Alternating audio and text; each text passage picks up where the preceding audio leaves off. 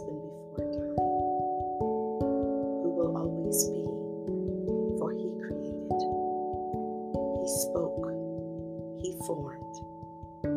There's no beginning and there is no end to our God.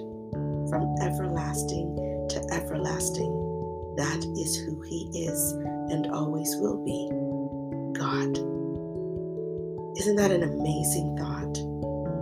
Isn't that an amazing comfort to know we can't create God and we can't stop His creation and we can't stop Him from being God? Before we breathed, before we were formed, before we knew the things that we see, He was and is God. He formed what we know. He's created what we know. He's created what we don't know. He will forever be creating because He will forever be the one who is God.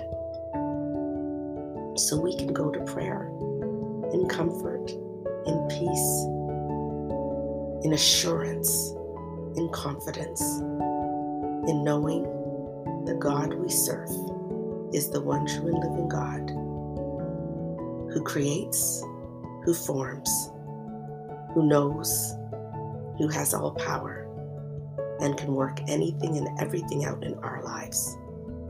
Let's go to prayer right now.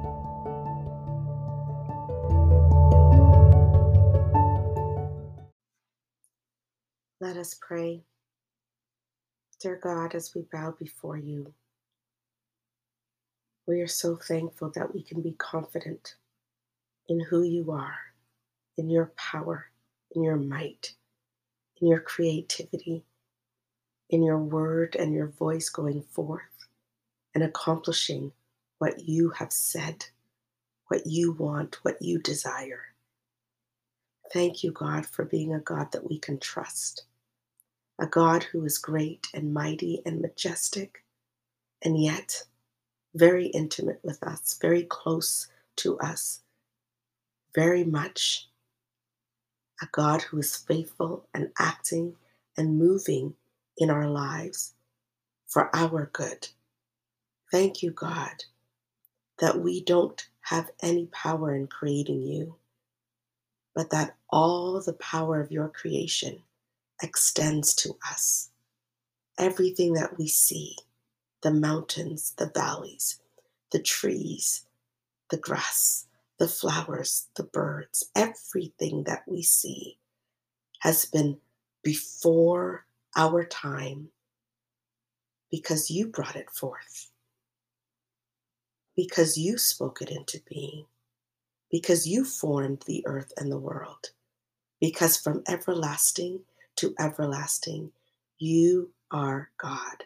Creator God, Father God, Son God, Holy Spirit God, God who is above all and in all, God who does miraculous things, God who does things we can see that is evidence and testimony of your greatness and your power, and God who does things we cannot see. And that in itself is evidence and testament of your power because we do not contain you we do not put you in a box. We do not, in our finite abilities, compare with your infinite truth and power. We give you praise today because you are God. We give you praise today because you are great and glorious. We give you praise today because you are higher and higher and higher still than our problems, than our challenges, than our fears, than our doubts, than our enemy. So today, Lord, we give you our worship. We give you our trust. We give you our faith. We rest in hope in you. We receive your joy. We wait and expect your peace because you are God. May we rejoice and be glad in what it is you are doing. May your mercy and your compassion satisfy us. May we continue to look for your hand at work May we expect the beauty of the Lord, the beauty of our God to be revealed. May you continue to establish the work of your hands for your glory and on our behalf. May you continue to be God who shows up in our lives. We give you everything that burdens us as we trust you to continue to create answers, to create your goodness because you are good, to make things right that are wrong, to continue to be who it is that you are. Thank you. We give you our challenges. We give you our problems. We give you our fear. We give you our, our health and our health problems. We give you our families. We give you our finances. We give you our bad thoughts in exchange for your good thoughts. We give you all so that you could give us your all. You've already done that. So we receive it, we accept it, and we say thank you.